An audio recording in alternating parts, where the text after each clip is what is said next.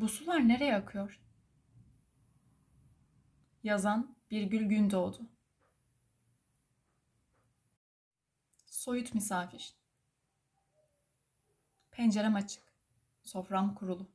Üç kişilik. Masa örtüm yeni yıkanmış. Eteklerim uçuşuyor.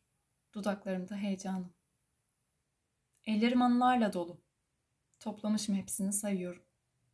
Bakıp bakıp gülümsüyorum. Göğsüme bastırıyorum onları.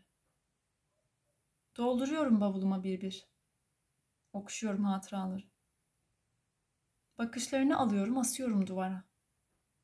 Kokunu alıyorum, koyuyorum vazoya. Kulaklarımda sesin. Gülüşlerin müziğimiz. Ne zaman kısılsa yükseltiyorum alelacele.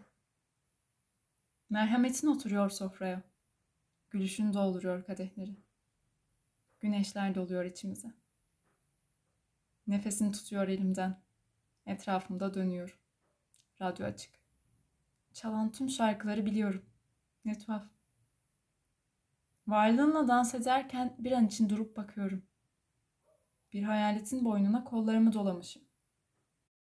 Onu ete kemiğe büründürmek, duyularımı onunla bezemek, haykırmak, belki başımı göğsüne yaslamak. Oysa zihnimin salonunda boş tabaklı bir masada rüzgarın uğultusuna sığınıyor. Masa örtüm lekeli, üzerimde bir elbise, çiçekleri solmuş. Ne ellerimdesin, ne dudaklarımda. Yanaklarımı ısıtıp da kurumuş yaşlarda arıyorum seni. Duvarlarım içi boş çerçevelerle dolu. Vazolarda yapay çiçekler. Kokuları burnuma nasıl ulaşsın? Radyoya ihtiyaç duyan kim? Kafam hiç susmuyor ki. Anılar birbiri ardınca sıralanıyor. Boşalıyor valizim. Kadehimi kendim dolduruyorum. İşte hasreti içiyorum. Farkındalık yokuşu. Hangi şarkı bu sonsuz kederi gerçekten somutlaştırabilir? Cam bir fanus. Kırmaya yetecek eşyalar fanusun içinde ama dokundukça kırmak zorlaşıyor. Hem kırmayı gerçekten istiyor muyum? Yoksa fanusta olmanın farkındalığı oradan çıkmak zorundaymışım hissini de beraberinde mi getiriyor? Anlıyorum ki bazılarının fanusu kum. Biraz kendilerini kaptırsalar toz duman oluyor ortalık. Bazıları ağır bir havayı soluyor yalnızca. Şanslı olduklarını sandıkları anlardaysa zehir olup doluyor içlerine. Bazıları da var ki dolup boşalan bir denizde yaşıyor. Nasıl boşalıyor bu sular? Nereye? Fanusu çatlatırız bazen. İçimizdekiler dışarı taşar. Fakat gün gelir çatlak kapanır. İçeride sular yükselir. Ne garip.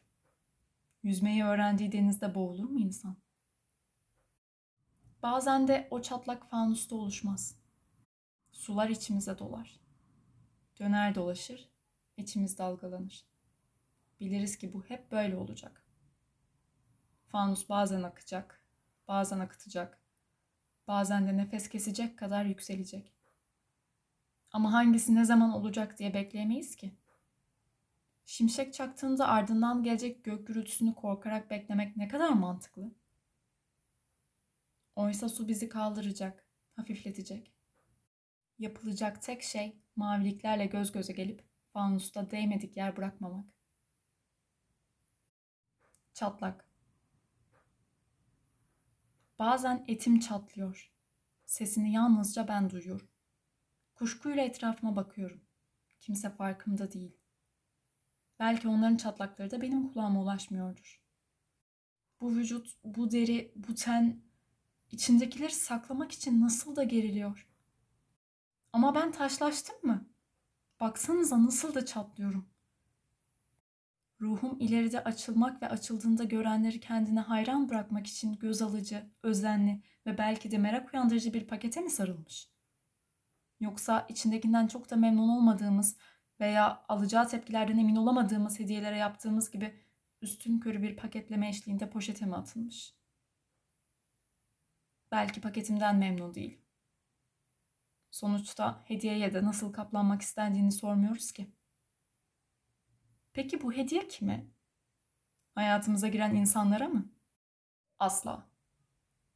Belki hediyeden ziyade sürpriz demeli ona. Yavaş yavaş kendi örtümüzü kaldırıyoruz. Bazıları aceleyle yırtmaya çalışıyor paketlerini. Ama öyle kolay değil. Bazılarımız da ruhunun perdelerini aralama işini başkalarına devrediyor. Ben de onlardan biriydim. Ruhumu kendi ellerimle paketlemiş kadar iyi tanıdığımı sanardım.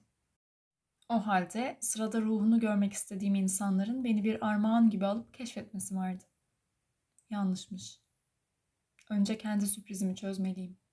Hatta onu değiştirip dönüştürebilmeliyim. Dışarı çıkma isteğini görmezden gelmemeli ama aceleye de getirmemeliyim. Bakın işte yine oluyor. Sesini duyuyor musunuz?